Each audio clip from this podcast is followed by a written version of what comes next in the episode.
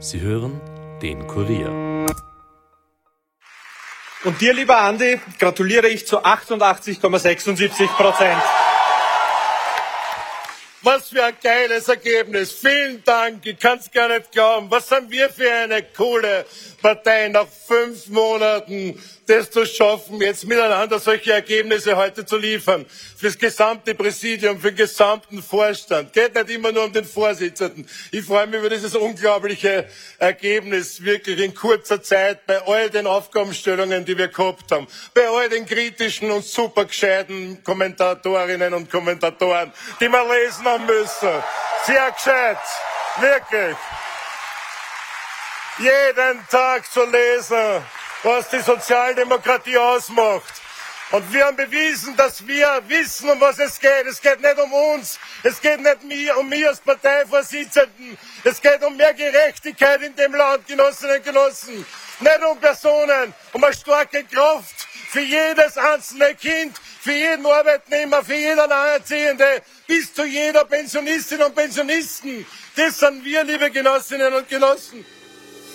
Andreas Babler ist also als Parteichef in der SPÖ bestätigt worden. Nicht ganz überzeugend wie damals Pamela Rendi-Wagner, aber wie die Geschichte gezeigt hat, muss ein überragendes Ergebnis am Parteitag noch lange nicht heißen, dass alle Genossen hinter einem stehen. Wo also wird Babler die Partei hinführen? Wie realistisch ist ein Wahlsieg unter Babler und mit wem könnte die SPÖ dann koalieren? Das beantwortet uns heute der Kurier-Innenpolitik-Chef Martin Gebhardt. Mein Name ist Elias Nadmessnig und ihr hört den Daily Podcast des Kurier.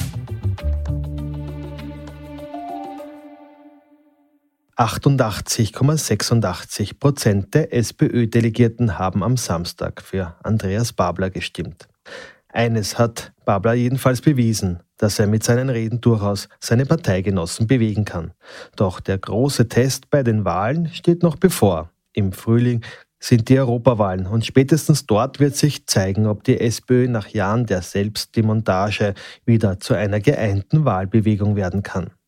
Auffällig beim Parteitag waren jedenfalls die großen Abwesenden. So sind weder die früheren SPÖ-Chefs, etwa Christian Kern, Werner Faymann oder Alfred Gusenbauer, am Parteitag gewesen, aber auch Burgenlands Landeshauptmann Hans-Peter Doskozil hat gefehlt. Ist also doch nicht alles eitel Wonne bei der SPÖ? Wie war die Stimmung am Parteitag und vor allem, wie wird Babler die Partei verändern? Dazu begrüße ich jetzt den Kurier-Innenpolitik-Chef Martin Gebhardt bei mir. Hallo Martin. Hallo. Martin, Andreas Babler ist am Samstag mit 88,76% zum Parteichef gewählt worden. Das ist aber trotzdem weit weniger, als damals Pamela Rendi-Wagner bekommen hat. Sie war bei knapp 98%. Ist das dennoch ein Erfolg für Babler? Es ist ein Erfolg. Man muss einfach, die Rahmenbedingungen waren diesmal ganz andere. Wir haben am 3. Juni einen Sonderparteitag gehabt, wo praktisch Babler gegen Doskozil angetreten ist, dann der Wirbel um die Auszählung.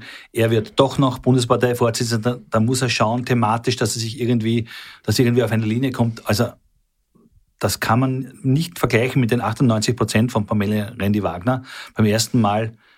Es ist für ihn ein großer Erfolg, dass er ganz knapp zum 90er gekommen ist, also 88. Man muss das einfach so sehen. Mhm. Und sein Prestigeprojekt, nämlich die Direktwahl des Vorsitzenden dann in den künftigen Parteitagen, ist auch angenommen worden. Aber was bedeutet das jetzt für die SPÖ? Ist die SPÖ am Weg dorthin, dass sie eine Mitgliederpartei wird, wo alles nur noch basisdemokratisch bestimmt wird? Es ist ja nicht alles angenommen worden. Also es hat ja eine Kompromisslösung gegeben. Das heißt, man braucht so und so viele Unterschriften, mit so und so viel Prozent kann man einen Bundesparteivorsitzenden oder Vorsitzende abwählen oder einen neuen aufstellen und so weiter. Es ist genau geregelt worden. Mhm. Es ist zum Beispiel der Punkt, dass auch ein Koalitionsabkommen von den Mitgliedern genehmigt werden muss, ist rausgenommen worden. Das war ja ganz am Anfang nach der Bestellung, nach der Wahl von Andreas Babler auch ein Thema, das er forciert hat. Das heißt, da wurde schon sehr klug im Vorfeld verhandelt, weil, wie man gehört hat, bis zuletzt waren die Wiener dagegen. Mhm. Die sagen, die sind eigentlich für das Team rund um Michael Ludwig ist die Direktwahl nicht wirklich eine Option. Aber man ist zu einem Kompromiss gekommen, dass eigentlich nur ein kleiner Teil der Wiener dagegen gestimmt hat. So wenige, dass die 2/3-Mehrheit am Parteitag geschafft worden ist. Aber glaubst du, dass die SPÖ jetzt dann mehr und mehr basisdemokratisch agieren wird? Na, muss er eigentlich, ja. Und es hat ja jeder dann die Chance, er kann dieses neue Statut dazu hernehmen, ob er wen neuen einbringen will oder ob er wen absetzen will oder ob sich einer bestätigen lassen will und so weiter. Mhm. Das wollte man ja schon lange. Manche wollten das schon lange im Statut haben. Das ist bei den Parteitagen davor immer gescheitert. Einmal waren sogar zu wenig Leute im Raum, da konnte es gar nicht mehr abgestimmt werden. Aber jetzt wird die SPÖ sich da ändern müssen und ist eigentlich mehr basisdemokratisch geworden. Mhm. Du hast es schon angesprochen, es hat insgesamt mehr als 100 Anträge gegeben, auch ein Antrag von Andreas Babler, ein Wunschprojekt, nämlich die Arbeitszeitverkürzung. Auch die ist angenommen worden, auch wenn es ein paar Gegenstimmen gegeben hat, aber insgesamt ist das doch ein sehr populistischer Ansatz von Andreas Babler. Und denkst du, dass dieser Populismus in der SPÖ generell jetzt unter Babler mehr Einzug halten wird? Ja, grundsätzlich hält schon sehr viel Populismus Einzug. Zur 32-Stunden-Woche muss man sagen, es ist ein Pilotprojekt genehmigt worden. Man hat nicht direkt gesagt, okay, die 32-Stunden-Woche muss eingeführt werden. Das ist auch etwas abgeschwächt worden. Aber man nehme zum Beispiel die Entscheidung her, man hat einen Rechtsanspruch auf einen Termin bei einem Facharzt. Mhm. Alle, die wissen, wie die Realität ist, das ist schon sehr populistisch, das durchzuziehen. Und genauso, wie wenn ich sage, leistbares Leben in die Verfassung.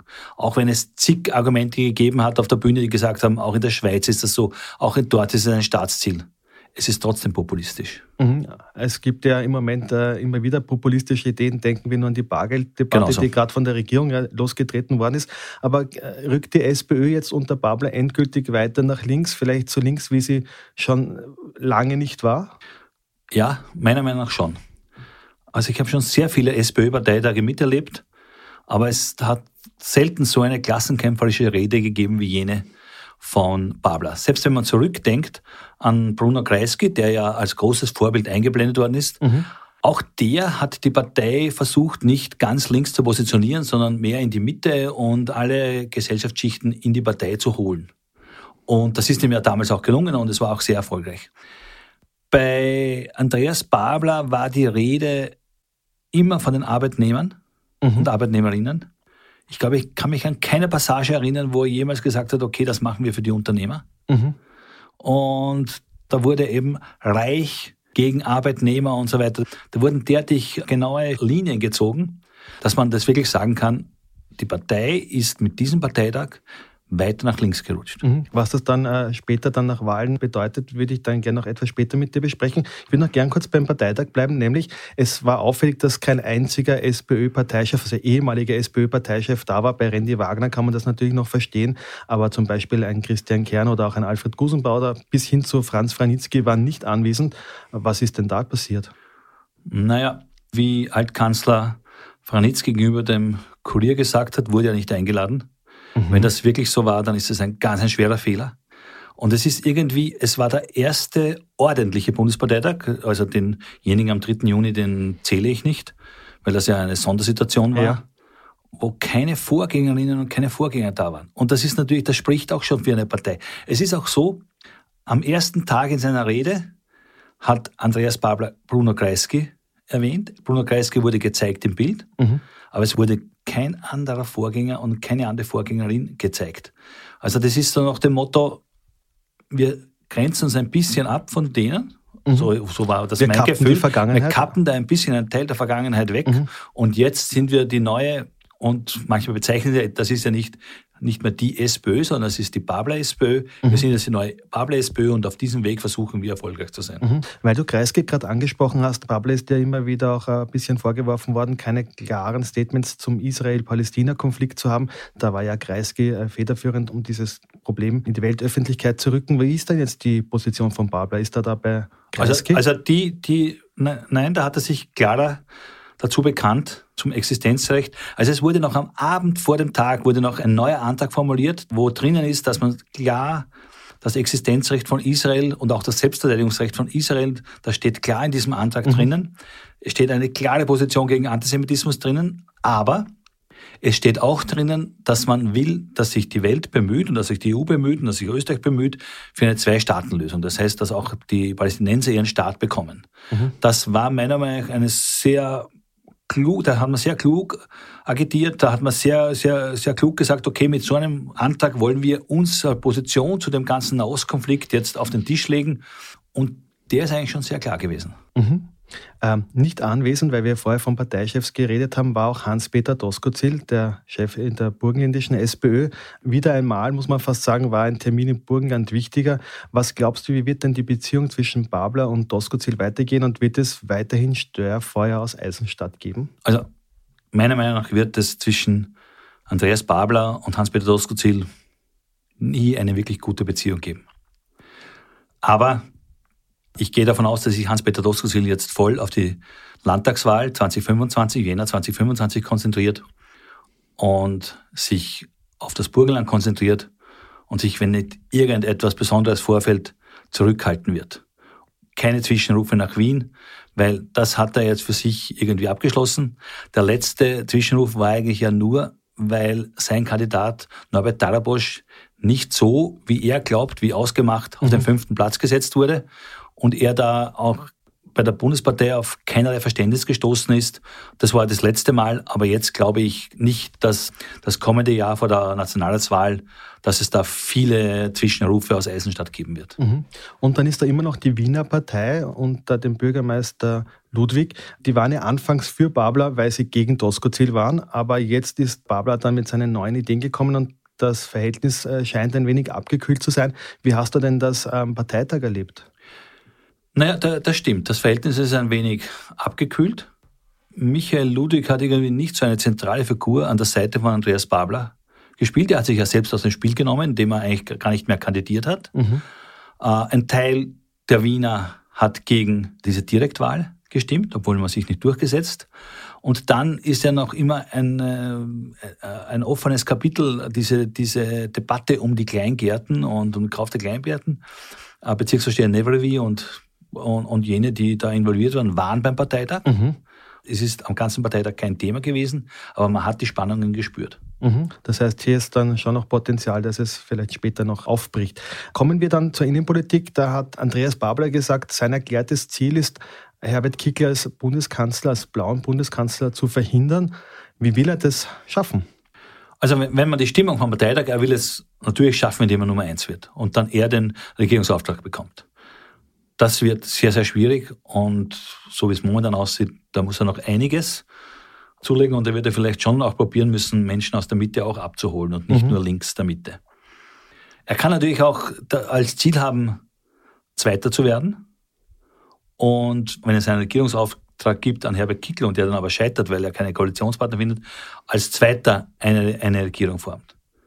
Dafür wird er aber ganz sicher die Gesprächsbasis zur ÖVP verbessern müssen, weil die ist momentan am Boden. Mhm. Nicht die Partei ist am Boden, sondern die Gesprächsbasis.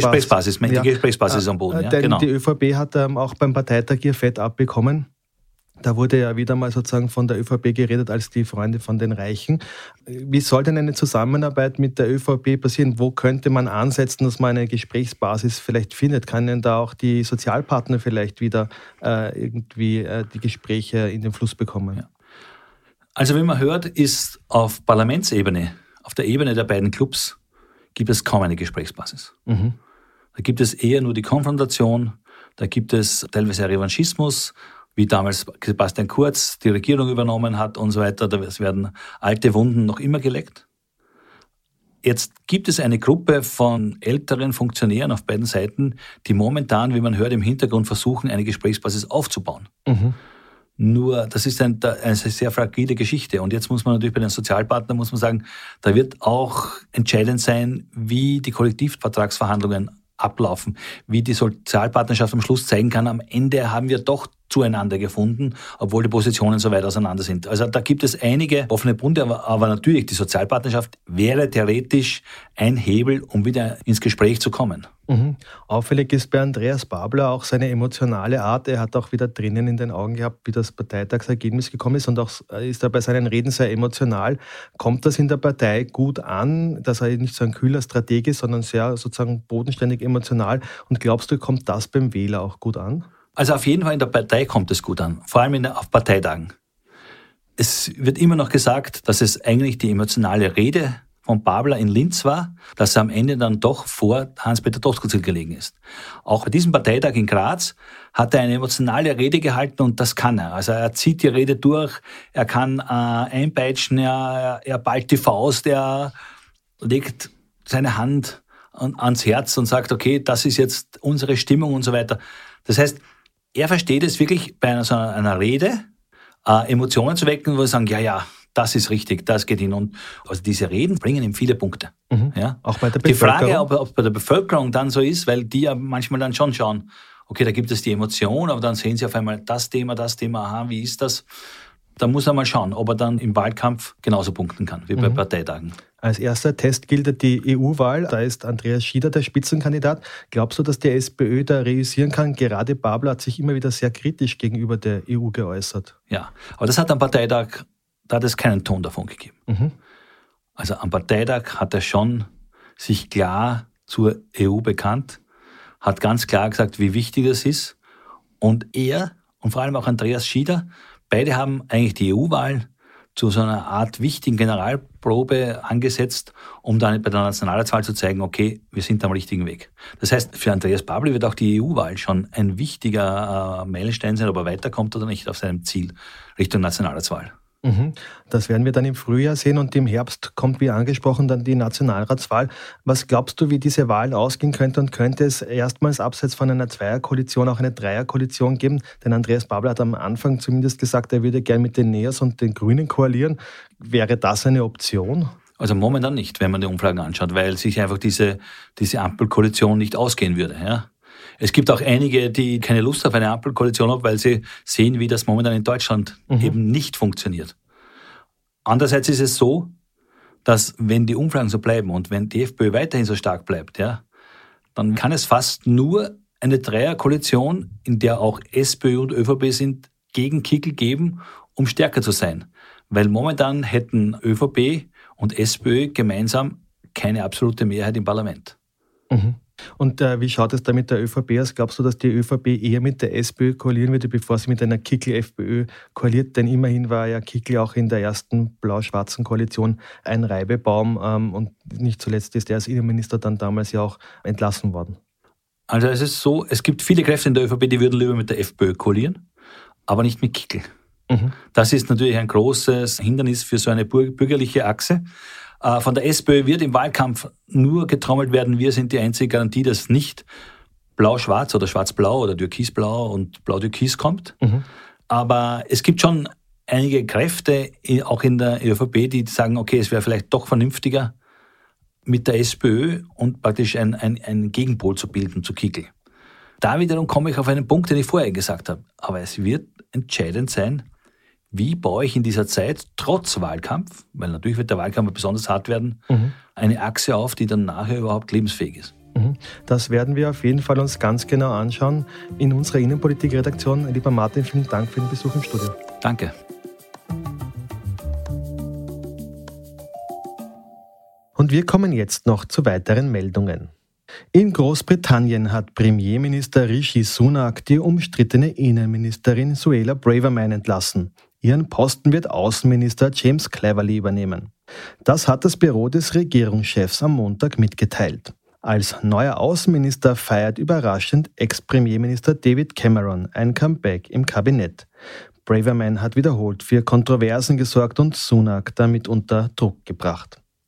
Und in Österreich werden alle Personen, die in der Zweiten Republik wegen einvernehmlicher homosexueller Handlungen strafrechtlich verfolgt bzw. verurteilt worden sind, rehabilitiert und finanziell entschädigt. Eine entsprechende gesetzliche Regelung hat Justizministerin Alma Sadic von den Grünen am Montag in einer Pressekonferenz angekündigt.